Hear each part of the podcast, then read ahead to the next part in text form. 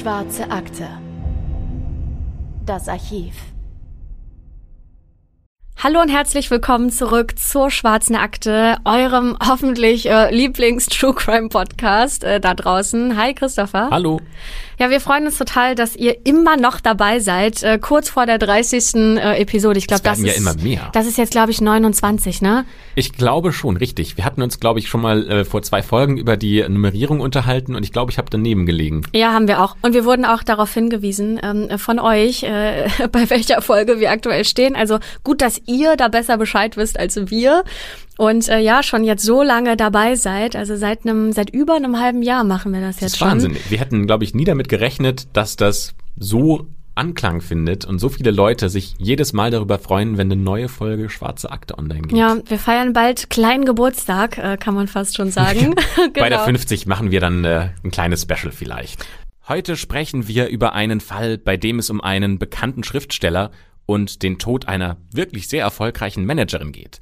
In dem Fall geht's um noch so viel mehr, um käufliche Liebe, um zwielichtige Zeugen, um juristische Kniffe und sogar noch einen weiteren ungelösten Todesfall.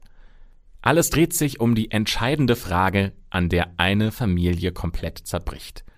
War es ein tragischer Unfall oder ein brutaler Mord? Ein Anruf ändert das Leben in Durham in North Carolina von einem Moment auf den anderen. Der heutige Fall spielt also an der Ostküste der USA. Am 9. Dezember 2001 um 2.41 Uhr nachts klingelt das Telefon in der Notrufzentrale. Dass die Menschen, die die Notrufnummer wählen, ganz aufgebracht sind und vielleicht gar nicht so klare Worte finden, das sind die Operator natürlich gewohnt. Bestimmt müssen sie häufig mehrfach nachfragen oder die Anrufer erstmal beruhigen, um überhaupt zu verstehen, was passiert ist und die entsprechenden Kommandos an die Polizisten oder Rettungssanitäter weitergeben zu können. In diesem Fall ist es aber besonders schwierig, die nötigen Informationen zu ermitteln. Der Anrufer ist kaum zu verstehen. Er klingt völlig verzweifelt. Er sagt, meine Frau hatte einen Unfall. Sie ist die Treppe runtergefallen. Sie ist gestürzt. Er ist so aufgewühlt, dass er die Fragen der Mitarbeiterin des Rettungsdienstes gar nicht beantworten kann. Er schreit einfach nur noch. Kommen Sie schnell. Beeilen Sie sich. Wenn ihr euch die Originaltonaufnahme anhören möchtet, dann könnt ihr das sehr gerne tun, denn das verlinken wir in der Beschreibung. Was mich an diesem Anruf besonders beeindruckt hat, ist die Panik, die man in der Stimme des Mannes hört. Als ich mir diesen Anruf angehört habe, da habe ich diese Verzweiflung mitfühlen können, die dieser Mann fühlen muss, weil er vielleicht gerade Angst hat, dass vor seinen eigenen Augen seine Frau durch den Sturz von der Treppe gestorben ist und er es gerade so voll Adrenalin noch irgendwie geschafft hat, seine Finger zu kontrollieren und dass er es geschafft hat, noch den Notruf zu erreichen, kurz bevor er nervlich zusammenbricht. Das tut er dann auch bei diesem Anruf. Nach seinen letzten Worten bricht er einfach weinend zusammen und legt auf, kann auch gar nicht mehr auf die Nachfragen von dieser Rettungsleitstelle reagieren. Kurz danach ruft er allerdings nochmal an, aber außer Schluchzen ist da gar nichts mehr zu verstehen. Was die Frau in der Schaltzentrale, die seine Anrufe entgegengenommen hat, in diesem Moment noch nicht weiß, sie spricht mit einem Prominenten. Der Anrufer heißt Michael Peterson. Er ist 58 und ein wirklich erfolgreicher Schriftsteller. Bereits um 2.48 Uhr, also sieben Minuten nach dem ersten Anruf, treffen dann auch die Rettungskräfte in der Cedar Street 1810 in Durham ein. Und dort erwartet sie dann ein herrschaftliches Anwesen mit drei Flügeln. Es ist ziemlich pompös in die Forest Hills gebaut. Ähm, es gibt dort über 940 Quadratmeter Wohnfläche, also fünf Schlafzimmer, sechs Badezimmer, einen riesigen Garten und auch einen großen Pool. Also das ist wirklich, das ist mal ein Anwesen, äh, würde ich sagen. Und auf der Wiese steht auch bereits die Weihnachtsdeko bereit zum Schmücken. Und es ist das größte Haus in ganz Durham. Und es gehört, wie gesagt, Michael Peterson und seiner zehn Jahre jüngeren Frau Kathleen. In dem Moment, in dem die Notärzte ähm, auf diesem Parkplatz vor der Villa eintreffen, kommt auch noch ein weiteres Auto angerauscht. Das gehört Todd Peterson und das ist der Sohn von Michael. Die Tür zur Villa ist nicht verschlossen, deswegen können die Rettungskräfte sofort in die Wohnung. Aber die Wohnung brauchen, ist gut. Ja, in, in die Villa, in die äh, ins Anwesen, in Ins äh, Schloss fast. quasi so groß wie Berlin Mitte, nur als Haus. Genau. Aber klar, da brauchen die erstmal einen Moment, um sich zu orientieren, weil die wissen müssen, in welchen Flügel muss ich denn überhaupt, wo befinde ich mich jetzt gerade. Das sieht man ja schon von außen, dass das ein riesen, äh, ein Riesengebiet ist, in dem sie jetzt versuchen müssen, den Notfall zu lokalisieren. Dann hören sie aber ein Schluchzen und dem folgen sie und sehen dann am Fuße einer Treppe Michael Peterson sitzen, der in seinen Armen seine Frau Catherine hält, die über und über mit Blut beschmiert ist. Und Kathleen's Blut ist echt überall. Um sie herum ist eine riesige Blutlache, die in alle Richtungen äh, fließt.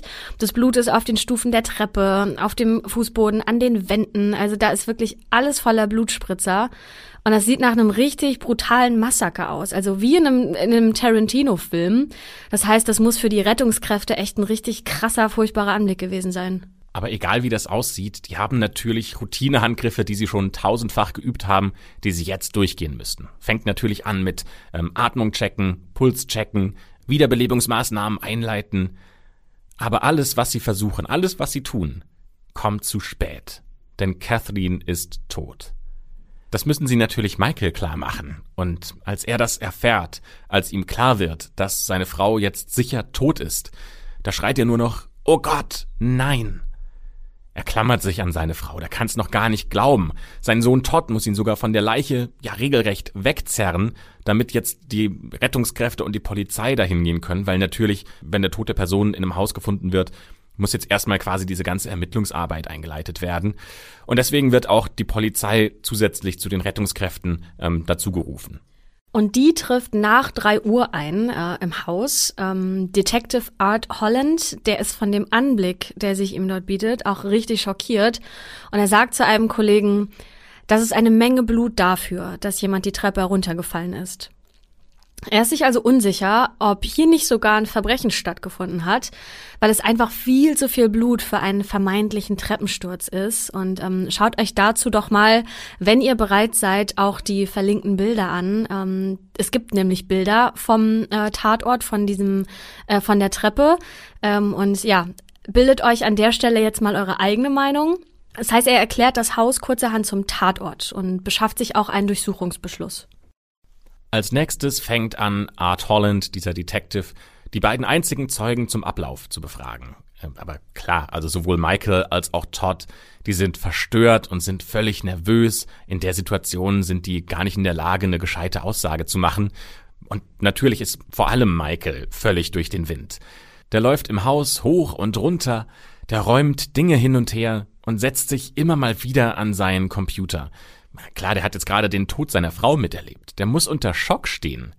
Die Beamten müssen ihn teilweise sogar bitten, dass er jetzt endlich aufhört, so aktiv im Haus zu sein, weil sonst stört er halt die Ermittlungsarbeit und das darf in so einem Fall natürlich nicht passieren. Todd auf der anderen Seite, der führt in der Zwischenzeit mehrere Telefonate. Sobald Todd fertig ist mit seinen Telefonaten, spricht Detective Holland mit ihm und stellt ihm einige Fragen über seine Stiefmutter. Und der erklärt ihm, dass Kathleen ein Alkoholproblem hatte. Das heißt, sie trank sehr viel und nahm auch Medikamente zur Beruhigung. Sie muss wohl betrunken oder benebelt das Gleichgewicht verloren haben und dann die Treppe heruntergestürzt sein. Doch Detective Holland hat seine Zweifel an dieser Version, also wegen des vielen Bluts überall, ne, was wir vorhin schon mal besprochen haben. Wenn jemand die Treppe runterfällt, dann kann es natürlich zu offenen Brüchen und Platzwunden kommen, aber diese Menge an Blut ist doch mehr als ungewöhnlich. Und es ist auch nicht nur die Menge, sondern auch das Wo, wo sich überall das Blut befindet. Das Blut klebt nämlich nicht nur an der Leiche, an der Treppe und am Boden, sondern auch an der Wand, das hat ja Anne schon beschrieben. Und jetzt kommt's, es gibt auch Blutspritzer an der Decke. Ja, deswegen wird ein Kriminaltechniker zum Haus gerufen, Daniel George heißt der, um dort die Spuren zu sichern. Und er sagt, ich sah die Frau am Fuß der Treppe in einer Blutlache liegen. Die Treppe hatte 19 Stufen. Die Blutspuren konzentrieren sich auf den unteren Bereich der Treppe, am ersten Treppenabsatz. Die Ermittler durchsuchen das ganze Haus auf andere Hinweise. Und sie werden fündig. In der Küche an der Arbeitsplatte sowie am Geschirrschrank sind auch Blutspuren zu finden. Doch das ist immer noch nicht alles. Der Kriminaltechniker und sein Team entdecken im Eingangsbereich vor der Haustür ebenfalls Blutstropfen. Und das ist 15 Meter vom Fund der Leiche am Treppenabsatz entfernt. Also wie soll das Blut so weit gespritzt sein? Die Spurenlage ergibt also überhaupt keinen Sinn, zumindest nicht, wenn man davon ausgeht, dass Kathleen von der Treppe gefallen sein soll, so wie es Michael ausgesagt hat. Hier ist also die Geschichte, die Michael den Polizisten erzählt, was sich so an diesem Abend abgespielt hat. Das Ehepaar Peterson ist am Abend vor Kathleens Tod alleine zu Hause.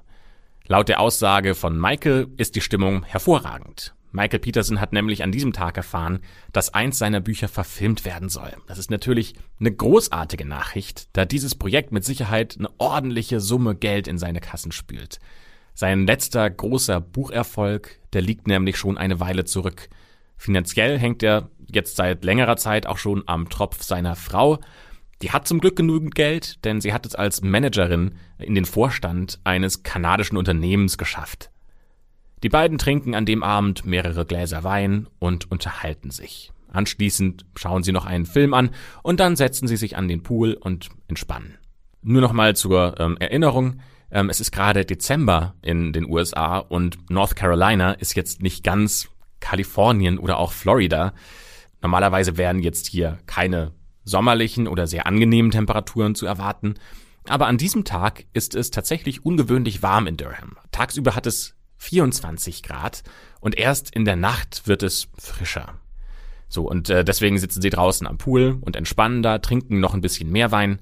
Und Michael sagt aus, dass seine Frau zur Entspannung dann eine Beruhigungspille nimmt, was für sie nicht ungewöhnlich ist. Also auch Todd hat das ja schon gesagt, dass sie offensichtlich abhängig von Alkohol und von Tabletten ist. Das heißt, äh, sie nimmt diese Tablette, kommt wieder, sie trinken noch ein bisschen und Kathleen geht dann wieder zurück ins Haus, weil es ihr dann irgendwann zu kalt wird. Michael bleibt aber noch draußen und raucht eine Pfeife. Nach einer halben Stunde ungefähr, sagt er, geht auch er zurück ins Haus und da findet er dann seine Frau, die auf der Treppe liegt und verblutet ist. So, fassen wir die Version von Michael Peterson nochmal kurz zusammen. Ein gut situiertes Ehepaar hat was zu feiern und trinkt jede Menge Alkohol. Kathleen schmeißt sich zusätzlich eine Beruhigungstablette ein. Allein im Haus stürzt sie die Treppe runter. Ein tragischer, tödlicher Unfall. Klingt ja erstmal plausibel. Wenn es doch ein Gewaltverbrechen gewesen wäre, was könnte das Motiv sein? Und dazu fragen wir uns jetzt mal als erstes, wie ist denn die Ehe der Petersons so? nach außen ist dieser Verdacht, dass es vielleicht ein Eheproblem sein könnte und deswegen Michael Kathleen ermordet hat eigentlich absurd, weil die beiden führen eine absolute Traumehe. Die beiden verbindet auch vieles. Ähm, Kathleen, wie gesagt, ist eine Top-Managerin. Die war an ihrer Schule Jahrgangsbeste. Sie hat als erste Frau Ingenieurswesen an der Duke University studiert. Ähm, das ist übrigens sogar die gleiche Uni, an der auch Michael studiert hat. Ähm, das war Politikwissenschaften. Naja, und sie ist quasi die erfolgreiche, ehrgeizige, zielstrebende Managerin und eher ein gefeierter Romanautor. Bevor er Romane geschrieben hat, ähm, war er als Marinesoldat im Vietnamkrieg und deswegen, so als, als, ja, um diesen Krieg zu verarbeiten, schreibt er sein erstes Buch, A Time of War. Und das ist ein sehr brutales und aber auch erotisches Buch, ähm, so ein bisschen Militärprosa über den Vietnam. Und das wird zu seinem ersten großen Bestseller. Mit dem Geld, das er mit diesem Buch verdient hat, kauft er sich diese Luxusvilla, in der die beiden leben. Und naja, wie es halt so ist, wenn man Geld hat, ähm, wird man irgendwie wohl zum Genießer. Das heißt, sie genießen nicht nur Wein, sondern ähm, sie interessieren sich auch für ähm, sehr teure Kunst und äh, geben einfach gerne Geld aus. Die beiden sind so das Vorzeigepaar in Durham. Ähm, jeder will mit ihnen bekannt sein, die werden auf viele Partys eingeladen. Also die beiden scheinen so eine perfekte Harmonie zu bilden also dass so jetzt was reinkommt wie Hass oder Eifersucht oder irgendein Motiv, ähm, von dem man sagen könnte, das rechtfertigt einen Mord, das sieht keiner. Oft gibt es ja auch finanzielle Gründe für eine Gewalttat und Michael hätte vom Tod seiner Frau zumindest finanziell profitiert, denn sein letzter Erfolg als Autor liegt jetzt auch schon ein paar Jahre zurück und daher musste Kathleen in letzter Zeit alles bezahlen und sie soll auch eine hohe Lebensversicherung gehabt haben. Na gut, auf der anderen Seite gehört ja aber auch dieses Anwesen, diese Villa, in der sie leben, äh, Michael. Und das alleine ist ja, ich würde sagen, schon bestimmt ein paar Millionen wert. Und auch die Verfilmung seines Buchs, die sie gefeiert haben, die hätte ihm doch auch ordentlich Geld eingebracht. Außerdem verdient ja auch Kathleen Millionen. Also, dass da jetzt Streitigkeiten ums Geld entstanden sein könnten, ist nirgends bekannt. Ein klares Motiv innerhalb dieser Ehe liegt also erstmal nicht vor. Dennoch gibt es einen ähm, Staatsanwalt, der heißt Jim Hardin, der zwei Wochen nach Kathleens Treppensturz Anklage gegen Michael Peterson erhebt. Und der sagt, das muss ein Mord gewesen sein. Und dieser ganze Prozess ist tatsächlich ein reiner ja, Indizienprozess, weil diese Beweislage ist sehr dünn und Michael beteuert durchgehend seine Unschuld. Auch seine eigene Familie glaubt nicht, dass er was mit dem Tod von Kathleen zu tun hat. Unter anderem die Tochter von Kathleen, also nicht in der Ehe mit Michael, sondern ähm, die hat sie schon vorher mitgebracht, die heißt Caitlin. Sogar die ist sich sicher, dass Michael unschuldig ist, weil sie nämlich sagt, meine Mutter und Michael hatten eine liebevolle Beziehung. Sie hätten sich nie etwas zu Leide tun können. Meine Mutter wäre entsetzt, wenn sie wüsste, was jetzt gerade mit ihrem Mann geschieht. Und der Prozess hat es auch wirklich in sich. Es werden einige pikante Details aus Michaels Leben noch ans Licht kommen und Michael heuert unter anderem deswegen auch den Starverteidiger David Rudolph an, der wenige Monate zuvor auch schon einen Footballstar wegen Mordes vor Gericht vertreten hat. Er konnte hier zwar keine Verurteilung des Profisportlers verhindern, aber trotzdem ist David Rudolph eine gute Wahl für Michael, denn der Verteidiger ist zielstrebig und er kann sich regelrecht in einen Fall verbeißen und er beherrscht auch noch den Umgang mit den Medien sehr gut. Und das ist im Fall einer toten Managerin und eines angeklagten Autors ja jetzt nicht ganz unwichtig. In diesem Prozess konzentriert sich die Staatsanwaltschaft ganz auf alles, was wir jetzt eigentlich auch besprochen haben. Vor allem das Wichtigste, was sie hervorheben, sind die Blutspuren, weil die offenbaren interessante Details. Ein Kriminaltechniker sagt zum Beispiel in diesem Prozess, das Blut auf der Treppe, auf dem Boden und an den Wänden war eingetrocknet. Nur das Blut zwischen den Holzdielen war noch feucht, weil da kaum Luft dran kommt. Das heißt, dass das Opfer mindestens 30 Minuten vor meiner Ankunft gestorben sein muss. Da müssten wir jetzt noch mal kurz, um das zu ähm, rekonstruieren. Der hatte ja angerufen nachts um 2.41 Uhr und sieben Minuten später kamen schon die Rettungskräfte. Nach seiner Aussage heißt das also, dass Michael deutlich länger gewartet haben muss, bis er den Notruf gewählt hat. Also nicht direkt, als er die Leiche gesehen hat. Naja, aber also das kommt ja trotzdem ungefähr hin, weil Michael sitzt ja auch noch für eine halbe Stunde am Pool ne, und raucht da seine Pfeife, bis er überhaupt bemerkt, dass Kathleen die Treppe runtergestürzt ist. Das stimmt, ähm, aber in der Beweisführung ähm, sind wir noch nicht ganz am Ende dessen, was ähm, die Kriminaltechniker sagen. Denn das Wichtige für sie ist die Frage, wie Blutspritzer an die Decke in knapp drei Metern Höhe kommen. Da kann es nicht zu einem Treppensturz passen. Der leitende Staatsanwalt sagt in diesem Prozess, für uns sah das nicht nach einem Unfall aus. Für uns war das Mord.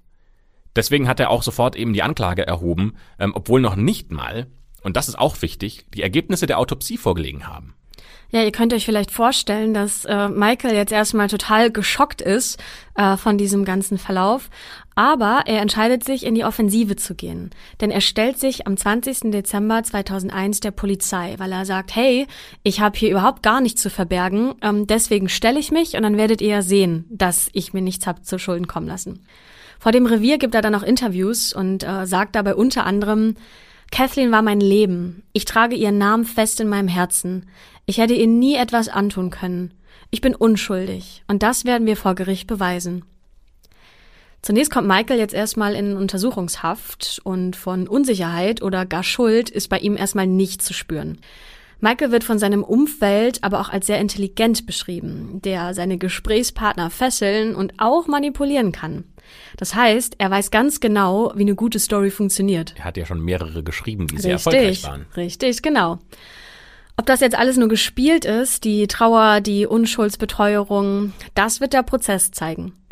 Die Öffentlichkeit ist jedenfalls schockiert, als Michael als der Hauptverdächtige präsentiert wird. Er genießt ja als Buchautor und Ehemann einer Topmanagerin schon sehr hohes Ansehen.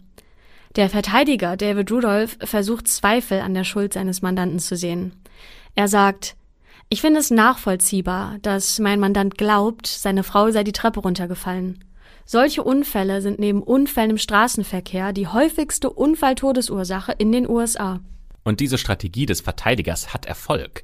Vier Wochen nachdem Michael inhaftiert wurde, wird er gegen 850.000 Dollar Kaution bis zum ja, finalen, bis zur finalen Entscheidung ähm, des Prozesses wieder auf freien Fuß gesetzt. Die Leiche von Kathleen Peterson wird für den Prozess in der Gerichtsmedizin untersucht, zu einer Autopsie, weil die Ermittler natürlich hoffen, dass sie dabei entscheidende Hinweise finden, ähm, die ja quasi die Lösung darauf bieten, ob es sich tatsächlich nur um ein tragisches Unglück handelt oder ob jemand in diesem Fall den Tod von Kathleen Peterson und den Mord daran einfach nur vertuschen will. Das Ergebnis aus der Gerichtsmedizin ist auch höchst interessant, denn Kathleen hat am ganzen Körper Abschürfungen und Hämatome, aber keine Brüche, obwohl sie 19 Treppenstufen runtergefallen ist. Am Ende ist sie verblutet und daran gestorben. Die Gerichtsmedizin erklärt weiter, dass ihre Verletzungen nicht von dem Sturz herrühren, sondern eher an ein Kampfgeschehen erinnern. Vor allem finden sie sieben tiefe Wunden an Kathleens Schädel, nachdem sie ihr die Haare abrasiert haben. Die Wunden haben dabei ein sehr ungewöhnliches Muster, wie von einer Miniatur-Mistgabel, so schaut das aus. Solche Wunden hat die Gerichtsmedizin auch noch nie zuvor gesehen, aber sie legt sich dennoch fest. Die Verletzungen stammen nicht von einem Treppensturz, sondern sind schwerste Misshandlungen. Die Autopsie erhärtet also den Verdacht der Staatsanwaltschaft, dass es sich hier um einen Mord handelt. Ja, aber bislang haben wir halt nur eine unklare Spurenlage. Nach wie vor fehlt alles, was diesen Mord ausmachen könnte. Ein Motiv, die Mordwaffe, wenn die Verletzungen nicht, wie von Michael behauptet, ähm, von diesem Treppensturz stammen sollten. Zunächst deckt die Verteidigung jetzt erstmal Widersprüche im Autopsiebericht auf. Es werden keine Frakturen des Genicks oder des Schädels und auch keine Hirnblutung festgestellt. Das sind aber normalerweise die Anzeichen von tödlichen Prügelattacken. Die Verteidigung präsentiert daher eine andere Theorie. Michael ist nicht der Täter, sondern ebenfalls ein Opfer. Werbung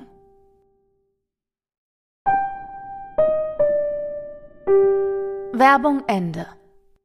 Durch seine kritischen Berichte als lokaler Kolumnist und Autor macht er sich immer mal wieder Feinde. Und bei manchen seiner Artikel ist vielleicht manchmal die Fantasie ein bisschen mit ihm durchgegangen und er hat Dinge behauptet, die so gar nicht stimmen. Damit hat er den Ärger der Person auf sich gezogen, über die er geschrieben hat. Und deswegen könnte es sein, dass sich jemand an ihm rächen möchte und deswegen seine Frau tötet. So die Theorie. Die Verteidigung kritisiert die Staatsanwaltschaft massiv, dass sie nur in eine Richtung ermittelt. Und auch die Polizei bekommt ihr Fett weg. Die Staatsanwaltschaft allerdings lässt sich von dieser Theorie nicht beeindrucken. Durch den Bericht der Gerichtsmedizin wissen sie nämlich jetzt immerhin, wie diese Mordwaffe aussehen muss. Der Staatsanwalt Jim Hardin sagt, wir suchen nach einem zylindrischen Gegenstand und weil es keine Frakturen gab, muss dieser Gegenstand flexibel und elastisch sein. Aber welcher Gegenstand könnte das sein? Kathleens Schwester Candice, die von der Schuld des Schwagers am Tod ihrer Schwester überzeugt ist, hat eine zündende Idee. Es könnte sich bei der Mordwaffe um einen Schürhaken handeln. Den hatte Candice ihrer Schwester als dreiteiliges Kaminset paar Jahren geschenkt. Sie sagt, es war ein Messingrohr, das innen hohl war, um Luft ins Feuer zu pusten. Am Ende war ein Haken, um Holzscheite zu bewegen. Ich dachte mir, wenn sie mit dem Haken geschlagen wurde, dann könnte das die Verletzung erklären. Und es würde auch die Blutspuren erklären. Jedenfalls fehlt der Schürhaken. Sie teilt ihren Verdacht jetzt also der Staatsanwaltschaft mit. Der Staatsanwalt Hardin besorgt sich einen vergleichbaren Schürhaken und lässt diese Szene von Experten nachspielen und auch bewerten. Nach dieser Untersuchung sagt er, es passte alles. Der Schürhaken hinterließ ähnliche Spuren, ohne Frakturen zu verursachen. Er liefert auch eine Erklärung, wie das Blut an die Decke gespritzt sein könnte. Denn durch diese schnelle Ausholbewegung bei den Schlägen mit dem blutigen Haken könnten die Blutspritzer sogar bis an die Decke gelangt sein. Die Polizei durchsucht daraufhin gezielt das Haus nach dieser Tatwaffe, nach dem Schürhaken, von dem Candice erzählt hat, weil der müsste ja noch irgendwie am Tatort sein. Die Ermittler glauben, dass Michaels Sohn Todd die Tatwaffe verschwinden ließ. Der kam damals ungefähr zeitgleich mit den Rettungskräften an und ihre Theorie ist jetzt, dass Todd mit der Mordwaffe das Haus verlässt und dabei der Tropfen Blut, der vor dem Eingang gefunden wird, also ne, 15 Meter vom, vom Fund der Leiche entfernt, heruntergetropft ist. Und anschließend hätte er zum Haus zurückkommen können. Die Polizisten durchsuchen alles in diesem Haus. Da bleibt kein Stein auf dem anderen, aber sie werden nicht fündig. Also zumindest zunächst. dafür entdecken sie andere, auch wirklich sehr spannende Details. Ja, und zwar in einer Schreibtischschublade. Da finden sie homosexuelle Pornos. Auf dem Schreibtisch liegen zudem ausgedruckte E-Mails, aus denen hervorgeht, dass sich Michael mit einem Callboy treffen wollte. Und die Ermittler finden Blut an den Pornos, 20 Meter von der Treppe entfernt. Daraufhin beschlagnahmen sie Michaels Computer. Bei der Untersuchung des PCs stellt sich heraus, dass Michael in der Unglücksnacht versucht hat, Daten zu löschen. Also das ist schon sehr verdächtig, ungewöhnlich. Du findest deine Frau tot und willst dann erstmal deine Festplatte löschen? Das müssen schon Daten sein, die sehr wertvoll sind. Ja, und die Daten, die können auch teilweise rekonstruiert werden. Und die Ermittler finden mehr als 2500 homosexuelle pornografische Bilder. Jeder kann seine Sexualität natürlich so ausleben, wie er will, ne, und äh, sollte das zumindest können. Und in Michaels Fall weiß aber niemand von seinen homosexuellen Neigungen. Vielleicht hat er also Angst vor einem Skandal oder um seine Ehe. Es könnte ja aber auch sein, das hatten wir ja schon anklingen lassen, dass es um Geld geht. Deswegen nehmen die Ermittler auch seine Finanzen unter die Lupe. Und da kommt was sehr Erstaunliches heraus. Dieses vermeintlich wohlhabende Glamour-Paar, die mit Geld um sich schmeißen, ist fast pleite. Michael hat seit zwei Jahren keinen Cent mehr verdient, führt aber ein Leben, als ob er Millionen hätte. Seine Kinder gehen auf teure Colleges. In den USA ist es ja eh schon sehr teuer, aber er will halt, dass seine Kinder eine gute ähm, Bildung mitbekommen. Und seine Kreditkarten sind mit insgesamt 140.000 Dollar belastet, die er so, wie das die Ermittler rausfinden, eigentlich nicht zurückzahlen kann. Aus diesen beiden Punkten konstruiert die Staatsanwaltschaft dann auch das Motiv für die vermeintliche Tat. Wir gehen davon aus, dass sich Kathleen an diesem Abend an den Computer von Michael gesetzt hat.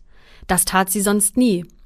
Weil sie aber ihren Laptop an diesem Tag im Büro vergessen hat, nutzt sie Michaels ausnahmsweise. Dabei muss sie auf die Mails mit dem Callboy gestoßen sein.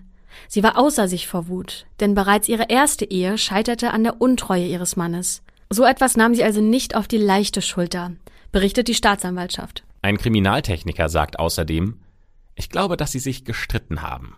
Vielleicht ist der Streit ausgeartet, denn Kathleen war ja Michaels finanzielle Stütze, und weil sie das rausgefunden hat, will sie ihn jetzt verlassen. Das heißt, für Michael steht erstmal eine ganze Menge auf dem Spiel. Das Geld, das seine Frau verdient, seine Ehe und natürlich auch sein öffentliches Ansehen. Und dann kann es sein, dass es zu einer Kurzschlusshandlung gekommen ist. Das überlegt zumindest dieser Kriminaltechniker und er sagt auch, Wahrscheinlich hat er sich den erstbesten Gegenstand geschnappt und auf sie eingeschlagen. So zumindest die Theorie der Anklage. Aber vor Gericht zählen natürlich keine Theorien, sondern nur Beweise. Außer dem unklaren Spurenbild am Fundort und an der Leiche haben wir jetzt aber nichts. Während die Ermittlungen laufen, bekommt Detective Holland einen Tipp von einer gewissen Margaret Blair. Margaret Blair ist die Tante der beiden Pflegetöchter der Petersons. Sie erzählt, dass ihre Schwester Elizabeth vor 17 Jahren ums Leben gekommen ist. Dieser Hinweis bringt eine völlig neue Dimension in den Fall. Das hat nämlich einen ganz bestimmten Hintergrund. In den 1980ern lebt Elizabeth mit ihrem Mann und den beiden Töchtern in Deutschland im Ort Gräfenhausen in Südhessen. Zu dieser Zeit wohnt auch Michael mit seiner ersten Frau und seinen beiden Söhnen dort. Seine erste Frau arbeitet als Lehrerin am Luftwaffenstützpunkt der US Air Force, ebenso wie Elizabeth. Diese beiden Paare lernen sich kennen und werden dann beste Freunde. Zuerst stirbt der Mann von Elizabeth 1983 während eines Einsatzes in Grenada. Dann kommt auch noch zwei Jahre später Elizabeth auf eine sehr grausame Art und Weise ums Leben.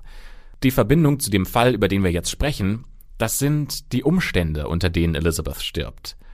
Am 24. November 1985 ist sie mit ihren Töchtern bei den Petersons zum Abendessen eingeladen. Anschließend bringt Michael sie nach Hause. Das ist ein bisschen komisch, weil der Weg ist enorm kurz. Elisabeth wohnt einfach im Haus gegenüber. Aber am nächsten Morgen um 7.15 Uhr wundert sich das Kindermädchen von Elizabeth, dass bei ihrer Ankunft die Haustür unverschlossen ist. Das ist ganz ungewöhnlich.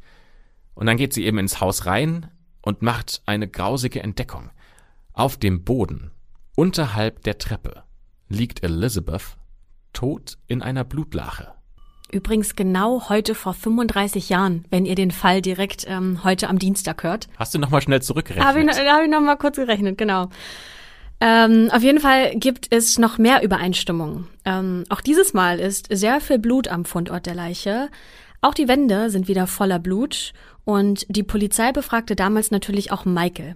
Er sagte, dass alles in bester Ordnung war, als er das Haus von Elizabeth verließ und er vermutete damals einen, genau, Treppensturz. Auch die Gerichtsmedizin ging als Todesursache von einem Sturz aus, und da weder Einbruchsspuren noch Kampfspuren festgestellt wurden, wurde auch nicht weiter ermittelt.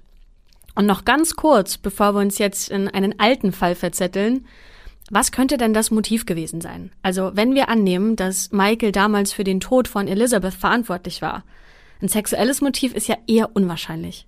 Also ganz wichtig, wir befinden uns hier gerade im Reich der Mythen und Legenden. Das ist eine Theorie, die so auch im Internet äh, diskutiert wird, ähm, die wir euch wiedergeben. Das ist nicht gesichertes und ermitteltes Wissen. Wenn es nicht um sexuelle Motive geht, dann wäre es wahrscheinlich, dass es um Geld gehen kann. Elizabeth verfasst nach dem Tod ihres Mannes nämlich ein Testament. Und jetzt kommt's. Den Inhalt dieses Testaments kennt Michael nämlich ganz genau, weil er sich um alle finanziellen Belange von Elizabeth kümmert. In diesem Testament steht, dass die Petersons, also Michael und seine erste Frau, das komplette Vermögen von Elizabeth erben und sogar die Vormundschaft ihrer beiden Töchter übertragen bekommen sollen. Die beiden Töchter, weil sie dann ähm, Vollwaisen sind und ihr Vater ja im Krieg gefallen ist, erhalten dann eine ziemlich stattliche Veteranenrente, eine Waisenrente, die jetzt, wenn er die Vormundschaft übernimmt, ähm, in die Tasche von Michael wandern würde. Diese Rente ist wahrscheinlich auch der Grund, warum er die beiden Mädchen nie adoptiert hat. Denn dann wäre der Anspruch auf die Waisenrente komplett erloschen und die beiden und auch Michael würden kein Geld mehr bekommen. Sogar nach der Scheidung von seiner ersten Ehefrau bleiben diese beiden Mädchen bei ihm. Aber Beweise für die Schuld am Tod von Elizabeth, die gibt es nicht. Allerdings ist für den Ermittler im heutigen Fall, für ähm, den Detective Holland, die Sache klar. Da werden zwei Frauen tot unterhalb einer Treppe gefunden, beide kennen denselben Mann, und bei beiden Frauen gibt es ähnliche Indizien. Also da sagt auch der Staatsanwalt, das kann kein Zufall sein. Weil der Tod von Elizabeth als Unfall klassifiziert wird, werden damals in Deutschland auch keine Ermittlungen durchgeführt. Es gibt auch keine Fotos vom Fundort der Leiche und nicht mal die Autopsie wird vollständig durchgeführt. Die US-Ermittler wollen aber unbedingt wissen, woran Elizabeth genau gestorben ist. Sie beantragen deswegen die Exhumierung der Leiche, die nach ihrem Tod in die USA gebracht wurde. Also 17 Jahre nachdem sie begraben wurde, wird am 14. April 2002 der Sarg von Elizabeth wieder ausgegraben. Das sind nur wenige Monate nach dem Tod von Kathleen. Also das geht schon sehr schnell von ähm, die Frau von Michael wird gefunden bis hin zu wir exhumieren die Leiche von Elizabeth. Dann wird die Leiche von Elizabeth nach Durham gebracht, in die dortige Gerichtsmedizin, damit sie von der gleichen Gerichtsmedizinerin untersucht werden kann, die auch schon Kathleen äh, begutachtet hat. Erstaunlicherweise entdeckt diese Gerichtsmedizinerin, dann sieben große Wunden an ihrem Hinterkopf. Genauso wie bei Kathleen. Die Art und auch die Lage der Verletzungen sind fast identisch. Die Gerichtsmedizinerin kommt deswegen zu dem Schluss, dass Elizabeth durch stumpfe Gewalteinwirkung gegen den Kopf ermordet wurde, genauso wie Kathleen. Ihr könnt euch jetzt natürlich vorstellen, dass die Medien sich regelrecht auf diese Erkenntnisse gestürzt haben und sich die Frage gestellt haben, hat Michael Peterson seine Frau und 17 Jahre zuvor noch eine andere Frau umgebracht. Für die Verteidigung sind die neuen Erkenntnisse jetzt natürlich ein Desaster. Aber der Verteidiger von Michael, ähm, David Rudolph, der lässt das nicht einfach so stehen. Der geht zurück in die Offensive. Und der sagt zum Beispiel zu einer Reporterin, zwei Frauen, 18 Jahre und 10.000 Kilometer, kein Motiv und eine Frau führt beide Autopsien durch. Das sind keine unabhängigen Untersuchungen. Am 1. Juli 2002 beginnt der Prozess gegen Michael Peterson. Zunächst präsentiert der Staatsanwalt den Geschworenen Fotos von Kathleens Kopfverletzung und zeigt eine Kopie des Schürhakens, den er für die Mordwaffe hält. Anschließend ist das Team der Verteidigung dran. Die spielen einen Mitschnitt des Notrufs ab und wie gesagt könnt ihr den auch nochmal in den Show Notes ähm, euch anhören. Und da ist der verzweifelte Michael zu hören. Aber wäre das so ein, ja, eine Aktion eines Mörders?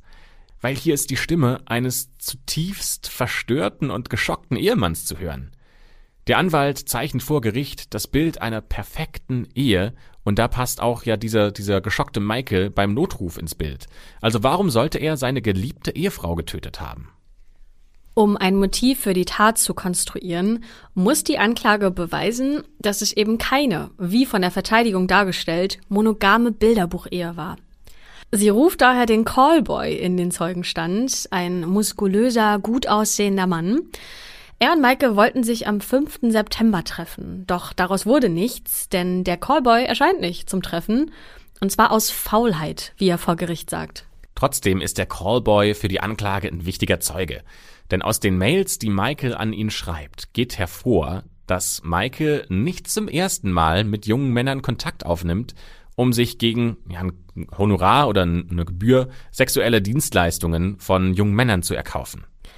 Doch in einer der Mails steht auch, dass Michael glücklich verheiratet ist. Das macht sich die Verteidigung auch zunutze. Und ihre Argumentation ist, dass Kathleen von den Vorlieben ihres Mannes weiß und nichts dagegen hatte. Das sieht allerdings Kathleens Schwester anders. Ähm, die sagt, es gab keine Absprache zwischen ihr und Michael bezüglich homosexuellen Praktiken. Das wäre ganz klar Ehebruch und den hätte Kathleen niemals geduldet. Also offensichtlich scheinen die beiden Schwestern ein sehr, sehr gutes Verhältnis zu haben, wenn sie davon ausgeht, dass Kathleen ihr das auf jeden Fall gesagt hätte, wenn sie so eine Regelung gehabt hätten. Als nächster Zeuge wird der Polizist und renommierte Experte für Blutspurenanalyse Dwayne Deaver aufgerufen. Er schildert, mit welchem Aufwand die Untersuchungen durchgeführt wurden, und so baut das Team im Labor die Treppe nach, um zu überprüfen, ob die Unfalltheorie stimmen kann. Die Analyse ergibt, dass das Opfer gestanden haben muss, als ihr mit einem Gegenstand auf dem Kopf geschlagen wurde. Beim erneuten Ausholen mit der Tatwaffe lösen sich Blutstropfen, die hoch oben an der Wand und Decke landen. Michael Peterson muss über ihr gestanden haben, als er zuschlägt. Soweit die Theorie. Aber daran zweifelt natürlich sein äh, Verteidiger und der nennt sie ja pseudowissenschaftlich. Also dieser ganze Aufbau, dieses Nachbauen der Treppe, das ist äh, nice to have, aber das ist kein wahrer Beweis. Und in der Tat hat der Blutspurenexperte, den sie da zu Rate gezogen haben, auf manche Fragen keine Antwort. Zum Beispiel, warum ist kein Blut auf dem blauen T-Shirt von Michael, das er in dieser Nacht trägt? Würde seine Analyse stimmen, dann müssten sich ja auch Blutspritzer auf seinem T-Shirt befinden. Deswegen holt man jetzt die Gerichtsmedizinerin in den Zeugenstand. Sie bleibt bei ihrer Meinung, dass es sich um einen Mord handeln muss. Außerdem wird bekannt, dass Kathleen nur in Anführungsstrichen 0,7 Promille Alkohol, keine Drogen und eine ganz geringe Menge des Angstlösers Diazepam im Blut hatte. Also keineswegs sturzbetrunken war, wie er von Michael behauptet.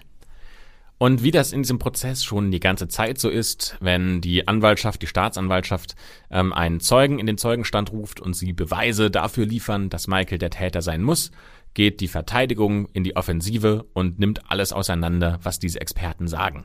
Das ist auch in diesem Fall so. Also Radish wird auch von ähm, dem äh, Verteidiger Rudolph in die Mangel genommen. Seine große Frage ist, warum hat Kathleen weder Schädelfrakturen noch ein Hirntrauma? Er hat nämlich recherchiert und mal nachgeschaut, wie das in der Vergangenheit so war und kann vor Gericht 257 Fälle von tödlicher Gewalt in North Carolina präsentieren aus den letzten zehn Jahren, bei denen jedes Opfer von Gewaltverbrechen gegen den Kopf entweder einen Schädelbruch hatte oder ein Hirntrauma, manchmal sogar beides. Und für diese Frage hat die Gerichtsmedizinerin tatsächlich keine Erklärung. Am 22. August 2002 gibt der Richter Orlando Hudson eine wichtige Entscheidung bekannt. Er lässt den Fall der 1985 ermordeten Elizabeth im Verfahren zu. Die Parallelen der beiden Fälle sind unübersehbar. Und jetzt ist erneut die Verteidigung gefragt, um bei den Geschworenen Misstrauen zu wecken. Und die Verteidigung hat weitere Experten, die weiterhelfen sollen wie zum Beispiel den renommierten Forensiker Dr. Henry Lee, der schon in hunderten Fällen vor Gericht ausgesagt hat. Er geht davon aus, so und das ist jetzt wichtig, dass Kathleen sich bei einem Sturz verletzt hat, Blut verschluckt hat und es ausgehustet hat. So kommt das nämlich an die Wände und vielleicht sogar auch an die Decke. Die Verteidigung beschreibt ihre Unfallversion folgendermaßen. Kathleen kommt angetrunken ins Haus und dabei trägt sie nur Flipflops. Auf der dunklen, verwinkelten Treppe stolpert sie, fällt hin, schlägt sich den Kopf auf, rappelt sich wieder hoch, rutscht dann in ihrem eigenen Blut aus, fällt die Treppe runter und verblutet am Fuß der Treppe. Und der Staranwalt Rudolph, der hat noch ein Ass im Ärmel. Als im Herbst 2003 dann nämlich der Detective Holland in den Zeugenstand gerufen wird, fragt ihn Rudolph zu der Tatwaffe. Er sagt, Sie gehen davon aus, dass mein Mandant seine Frau mit einem Schürhaken erschlagen hat. Und Sie konnten die Tatwaffe nicht finden, korrekt? Der Polizeibeamte sagt daraufhin nur, ja, wir gehen davon aus, dass Michael Peterson den Schürhaken verschwinden ließ oder ihn zerstört hat. Bist du bereit für den Knaller jetzt, Christopher? Ja, ich bin ja. bereit.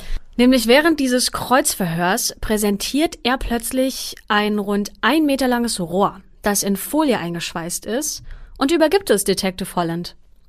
Rudolph fragt Holland daraufhin, ob das ein Schürhaken ist, und dieser antwortet, dass es danach aussieht, ja.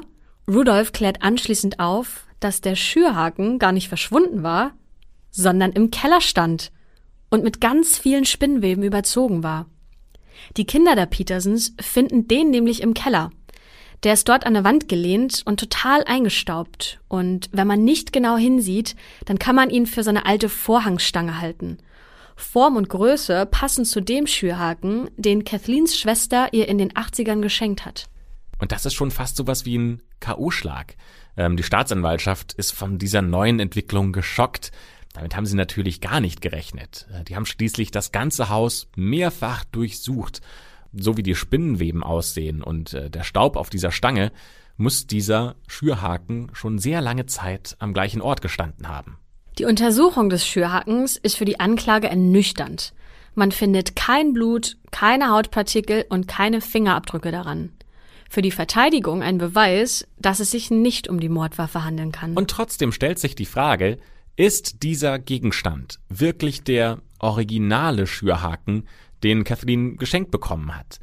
Oder wurde vielleicht sogar ein Ersatz besorgt, der dann monatelang in diese gammlige Ecke gestellt wurde, damit er einfach so aussieht. Ja, und die Anklage stellt fest, dass diesem Schürhaken ein ganz wichtiges Detail fehlt, nämlich der Haken an der Spitze, mit dem man dann die Holzscheite bewegen kann. Dieser Haken soll nämlich die Kopfverletzung bei Kathleen verursacht haben, und der ist weg.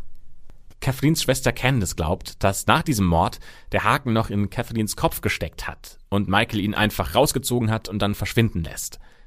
Der Staatsanwalt geht aber eher davon aus, dass es sich um eine Kopie handeln muss. Er sagt, ich bin der Überzeugung, dass sie uns nicht den echten Schürhaken gezeigt haben. Ich denke, die Verteidigung wollte damit einfach die Argumentation der Staatsanwaltschaft sabotieren. Werbung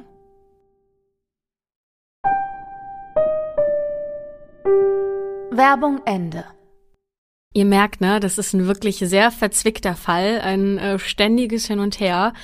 Also wem sollen jetzt die Geschworenen glauben? Der Anklage oder der Verteidigung? Nach 54 Verhandlungstagen ist die Beweisaufnahme abgeschlossen. Und in den Schlussplädoyers bezeichnet die Anklage den Schürhaken als wertloses Beweisstück, da niemand weiß, ob es der echte Haken ist oder nicht. Zudem geht sie felsenfest davon aus, dass Kathleen nichts von Michaels Bisexualität weiß, die angebliche Bilderbuchehe daher gar keine ist und dass sich Michael des Mordes schuldig gemacht hat. Jetzt ist die Verteidigung dran und wie wir bereits wissen, arbeitet das Team um Anwalt Rudolph sehr verbissen für einen Freispruch. Rudolph präsentiert den Geschworenen eine Liste mit Gründen, warum Michael Peterson nicht für den Tod seiner Frau verantwortlich sein kann. Zwei Punkte sind dabei besonders wichtig. Das erste ist äh, die Tatwaffe. Im Gegensatz zur Staatsanwaltschaft sagt die Verteidigung, der Schürhaken war nie weg und ist auch keine Mordwaffe. Und der zweite Punkt, der sehr wichtig ist, ist eben dieses fehlende Motiv. Also warum sollte er seine Frau grundlos töten? Der Mann ist bisexuell und hat Pornos auf seinem Rechner, aber da jetzt ein Motiv draus zu stricken, das geht der Verteidigung zu weit. Die Geschworenen ziehen sich jetzt erstmal zur Beratung zurück. Und nach vier Tagen kommt die Jury dann zu einem Urteil. Das Medieninteresse ist riesig, die Spannung wirklich kaum auszuhalten. Und am schlimmsten ist es natürlich für Michael Peterson selbst, denn ihm droht eine lebenslange Haftstrafe ohne Aussicht auf vorzeitige Entlassung. Er würde also hinter Gittern sterben. Diese lange Beratungszeit von vier Tagen, die lässt darauf schließen, dass sich die Geschworenen und die Jury, dass die sich uneinig sind. War es jetzt ein tödlicher Unfall und einfach nur ein Unglück? Oder war es brutaler Mord? Am 10. Oktober 2003 kommt die Jury zu einer Entscheidung. Und das Urteil im bis dahin längsten Gerichtsprozess in North Carolina lautet, wir, die Geschworenen, befinden den Angeklagten des Mordes für schuldig. Wow. Der Richter spricht das Urteil und er sagt, der Angeklagte bleibt für den Rest seines Lebens in Haft ohne die Möglichkeit einer Bewährung. Was ich schon ziemlich krass finde dafür, dass es keinen wirklichen Beweis gibt mhm, und das ja. alles nur auf Indizien basiert. Michael Peterson selbst nimmt diesen Urteilsspruch allerdings gefasst auf. Der zeigt kaum Reaktionen. Als ihn der Richter fragt, ob er noch was sagen möchte für seine letzten Worte in diesem Prozess, da dreht er sich zu seinen beiden Pflegetöchtern um und auch zu seinen beiden leiblichen Söhnen, die allesamt ganz stark weinen und extrem traurig sind und sagt nur noch, alles wird gut. Der Mann ist also immer noch ein Optimist, ähm, obwohl er gerade erfahren hat, dass er für immer ins Gefängnis muss, ne? Und offiziell als der Mörder seiner Frau abgestempelt wurde. Michael Peterson wird in ein Gefängnis nach Nashville gebracht, wo er seine Strafe verbüßen soll. Seit diesem Zeitpunkt gibt es kaum noch Lebenszeichen von ihm. Das erste Mal, dass er dann wieder in der Öffentlichkeit, ich sag mal, in Erscheinung tritt, ähm, ist dann sieben Jahre, nachdem er ins Gefängnis musste. Im Jahr 2009 gibt Michael Peterson nämlich ein Interview im Gefängnis. Aber er gesteht da seine Schuld immer noch nicht ein. Er bleibt bei seiner Version. Er sagt, es fällt mir schwer zu akzeptieren, dass ich wegen Mordes im Gefängnis sitze. Das ist völliger Irrsinn, aber es ist die Realität. Ich weiß nicht, was passiert ist. Ich weiß aber, dass ich es nicht war. Ich habe Kathleen nicht umgebracht, genauso wenig wie Elizabeth. Während Michael also hinter Gittern sitzt, sucht sein Anwaltsteam nach neuen Beweisen, die seine Unschuld belegen. Die Verteidigung will unbedingt einen neuen Prozess erzwingen und sie stellen mehrere Anträge zur Wiederaufnahme des Verfahrens, aber sie scheitern jedes Mal. Was ja auch schwierig ist, weil es einfach keine neuen Beweise für ein neues Verfahren gibt. Also die Beweislage ist ja nach wie vor die gleiche. Doch dann wird es nochmal spannend in diesem Fall, denn die Anwälte stolpern über einen Hinweis. In den Beweismitteln finden Sie eine Notiz vom 2. September 2003, unterschrieben von einem gewissen Larry Mitchell. Der wohnt rund 500 Meter entfernt von dem Anwesen der Petersons. Er sagt, dass er in seinem Vorgarten einen Radmutterschlüssel gefunden hat, und zwar einen Tag nach Kathleens Tod. Als er erfährt, dass die Mordwaffe gesucht wird, bringt er ihn auch sofort zur Polizei. Aber die Verteidigung die wurde nie darüber informiert. Das ist natürlich die Riesenchance für die Verteidigung, weil sie jetzt überlegen können, ist dieser Radmutternschlüssel vielleicht sogar die Mordwaffe? Dann könnte man nämlich die Theorie aufstellen, dass ein Einbrecher Kathleen umgebracht hat. Jedenfalls glaubt die Verteidigung, dass das Beweisstück absichtlich unterschlagen wurde. Denn laut Gesetz muss die Anklage alle Beweise offenlegen und daher legen die Anwälte Beschwerde ein, weil ein Beweisstück nicht vorgelegt wurde. Bevor dieser Prozess allerdings neu aufgerollt werden kann, müssen wir erstmal die Grundfrage klären. Kann es sich bei diesem Radschlüssel wirklich um die Mordwaffe handeln? Und das Ergebnis der forensischen Untersuchung, also von äh, der Gerichtsmedizin, das ist eindeutig. Die sagen nämlich, zu 100 Prozent kann dieser Radschlüssel nicht die Tatwaffe sein. Im Jahr 2009, also schon acht Jahre nach Kathleens Tod, gibt es eine neue Theorie. Larry Pollitt wohnt zum Zeitpunkt ihres Todes im Haus neben den Petersons. Er ist selbst Strafverteidiger und arbeitet sich aus nachbarschaftlicher Verbundenheit in diesen Fall ein. Beim Autopsiebericht fällt ihm etwas auf. In Kathleens Händen werden Haarsträhnen von ihr gefunden. Das ist jetzt erstmal nicht ungewöhnlich für Opfer von Gewalttaten, die mit ihren Händen den Kopf von einem Angriff schützen wollen, denn dabei bleiben meist Haare zwischen den Fingern hängen. Interessanter als die Haare ist aber folgende Entdeckung. Es wird nämlich eine blutige Feder gefunden. So, und jetzt wird's mal wild. Dieser Nachbar, Larry, der nutzt seine Arbeit als Strafverteidiger und auch seine guten Kontakte, die er hat, und lässt das Beweisstück, also diese Feder, selbst untersuchen. Dabei stellt sich heraus, dass die Feder um eine Haarwurzel von Kathleen gewickelt ist. An der Feder finden sich auch frische Tröpfchen Blut. Und Larry sagt, als ich das gesehen habe, dachte ich, dass Eulen im Spiel waren.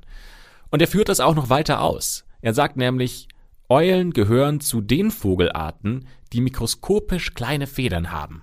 Sie bedecken die Beine, die Füße und reichen bis an die Krallen. Und jetzt wird es noch spannender.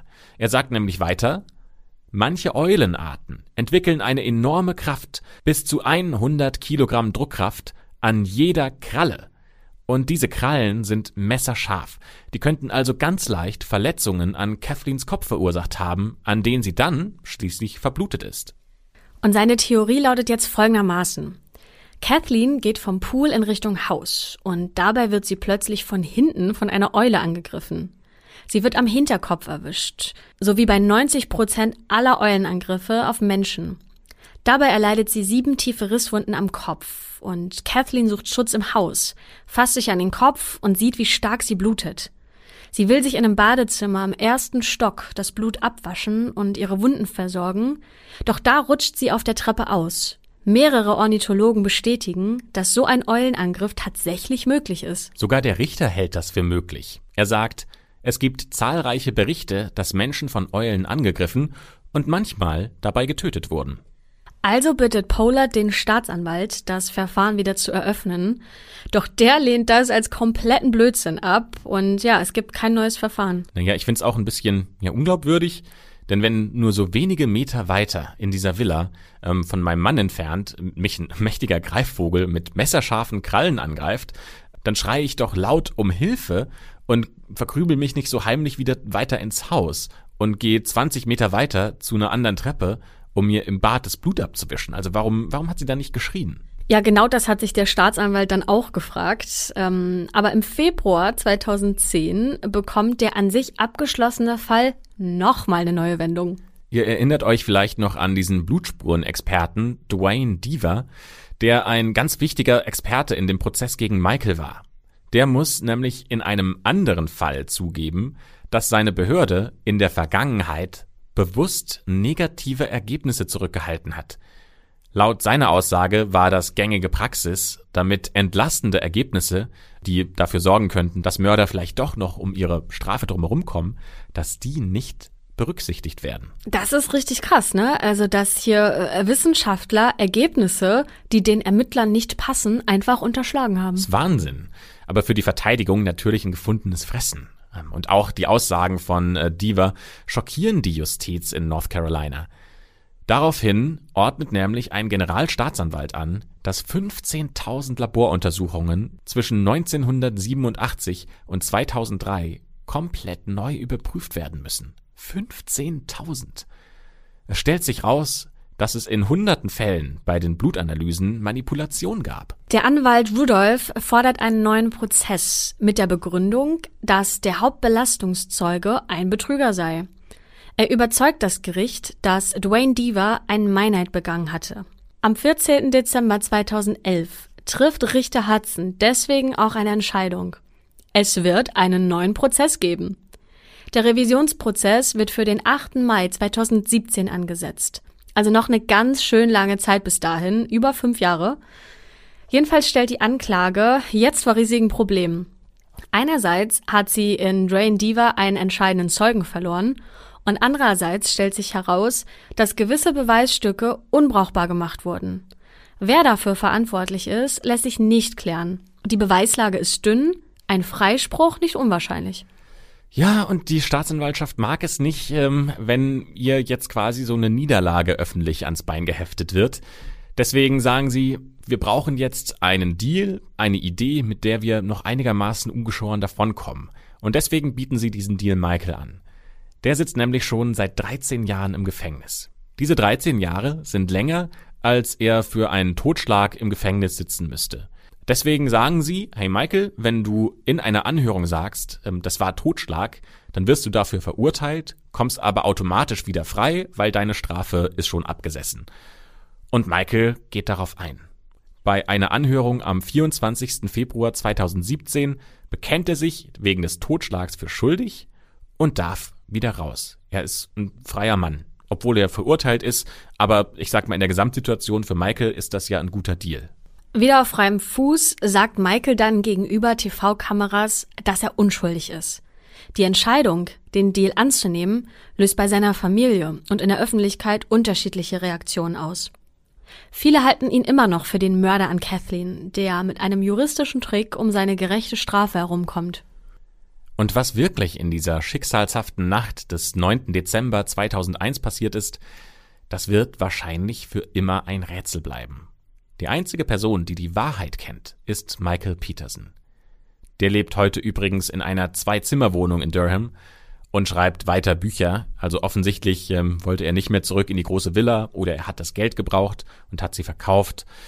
Aber ob er jetzt äh, wegen auch Geld gemordet hat oder nicht, das lässt sich nicht sagen. Zumindest konnte er in den letzten Jahren mit seiner Geschichte wieder was dazu verdienen, ähm, durch die Interviews gegeben hat, auch durch ähm, ja, Bücher, die er mitentwickelt hat oder Drehbücher. Unser heutiger Fall wurde nämlich schon von einem Regisseur, der Oscar-Preisträger ist, verfilmt. Und dieser Film heißt The Staircase, Tod auf der Treppe. Es gibt auch noch eine Miniserie bei Netflix aus dem Jahr 2018, die auf diesem Fall basiert.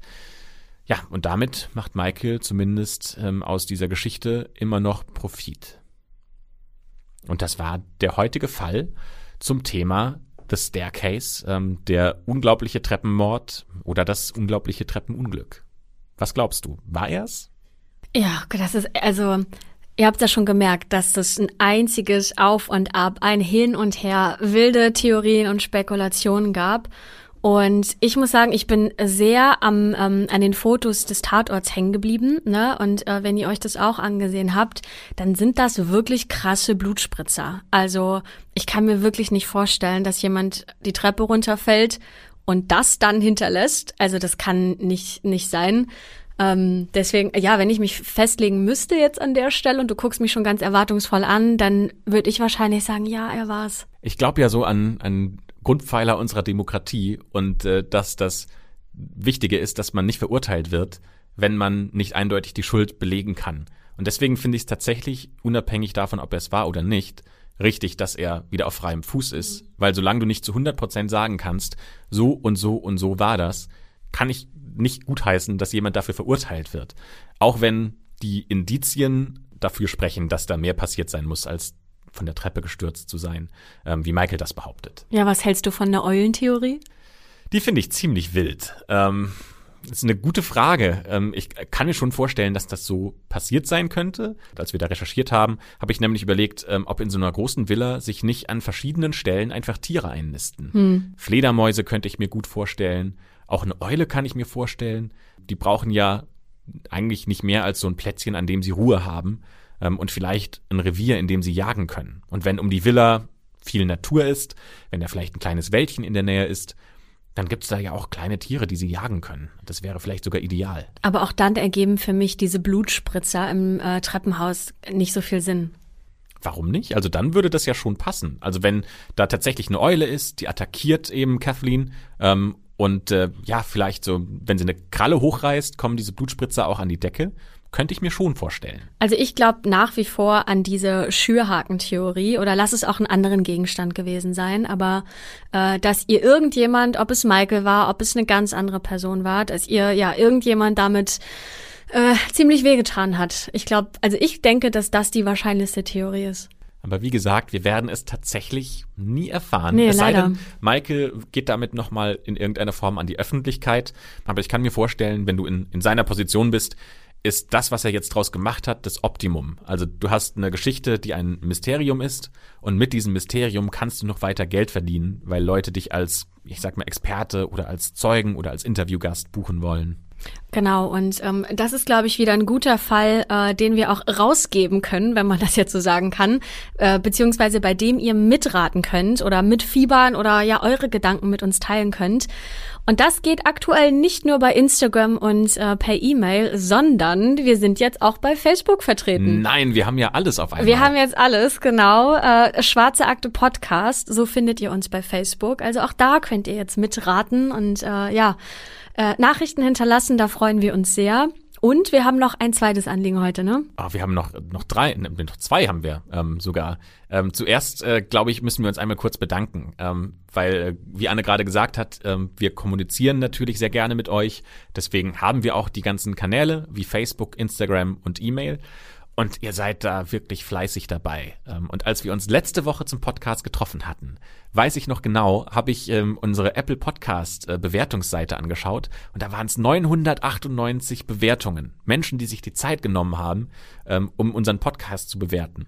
Und äh, wir haben dann nochmal, nachdem wir uns äh, verabschiedet haben, kurz alle aktualisiert, ähm, um zu schauen, ob es die 1000 geworden sind.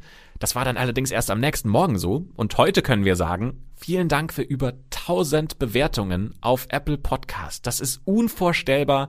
Ähm, vielen Dank, dass ihr euch die Zeit dafür genommen habt. Genau, ich äh, habe gerade parallel schon mal geschaut. Es sind Stand jetzt äh, 13.58 Uhr, 1027 Bewertungen. Wenn ihr ähm, noch nicht bewertet habt und ihr sagt, ähm, uns gefällt der Podcast mega, ähm, so sehr, dass wir da gerne auch äh, fünf Sterne ähm, auf Apple Podcast geben wollen, dann macht das gerne. Es freut uns wahnsinnig. Ähm, ihr könnt auch in den Kommentaren immer gerne noch was mit dazu schreiben, zum Beispiel welche Fälle ihr euch wünscht oder sonstiges Feedback, das ihr zu unserem Podcast habt. Genau, und äh, die letzte Sache, die ich jetzt auch eigentlich meinte, das mit den Bewertungen habe ich schon wieder vergessen, äh, was ich eigentlich fragen wollte oder was wir fragen möchten, ähm, wir nähern uns ja langsam dem Jahresende und ähm, da geht man ja meistens nochmal in sich und reflektiert und genau das möchten wir nämlich auch tun. Und daher unsere, naja, Stammhörer und Hörerinnen oder unsere, ja, treuen Zuhörer ähm, einfach mal fragen, welches Feedback ihr für uns habt. Und damit meinen wir, was gefällt euch besonders gut an der Akte oder wo habt ihr vielleicht noch Wünsche und Verbesserungsvorschläge? Ähm, weil ne, ich, ich glaube, man merkt, dass es uns besonders viel Freude bereitet, das für euch zu machen. Und wir freuen uns riesig, auch wenn wir uns wiederholen. Aber es ist so, dass ihr das so fleißig hört. Und wir wollen natürlich noch besser werden. Ne? Wir wollen euer liebster True Crime Podcast werden. Deswegen ähm, schreibt uns das super gerne. Wir werden das alles lesen und ähm, fast alles zu Herzen nehmen. Schauen wir mal, was da kommt. Und ähm, macht das doch am besten, wenn ihr uns schreibt, unter einem bestimmten Stichwort, weil dann wissen wir sofort, ihr habt diese Folge gehört. Ähm, Genau, ihr bezieht euch darauf und was, was sollen wir für ein Wort nehmen, Christopher? Ach man, jetzt bin ich in die Situation, dass ich mir sowas ausdenken muss. Ja, irgendwas, irgendein Wort, was, was ihr bitte schreibt, als Betreff oder als Stichwort. Also wir haben jetzt gerade noch mal kurz diskutiert, weil uns auf die Schnelle nichts Gutes eingefallen ist. Zehn Minuten müssen jetzt rausgeschnitten werden. Ja, deswegen haben wir es auf die nicht so schnelle gemacht. Ähm, also wenn ihr ein Feedback für uns habt, was ihr gerne mehr hören möchtet, wie wir das besser aufbereiten können, dann schreibt uns das unter allen Channels, die ihr auch nochmal in der Beschreibung des Podcasts findet und äh, schreibt dazu den Hashtag oder das Wort Aktenzeichen. Ist für uns einfach nur ein Zeichen dafür, dass ihr das gelesen habt und dass es ähm, von dieser Folge ausgehen kommt, in der wir um Feedback gebeten haben, damit wir das richtig zuordnen können. Also schon mal vielen Dank dafür. Und dann ist es jetzt, glaube ich, Zeit, Christopher, die schwarze Akte für heute zu schließen. Ja, wir schließen die schwarze Akte damit, freuen uns für jeden, der bis hierhin zugehört hat und vor allem freuen wir uns dann, wenn ihr auch nächste Woche wieder einschaltet, wenn wir einen neuen Fall in der schwarzen Akte schließen. Bis nächste Woche.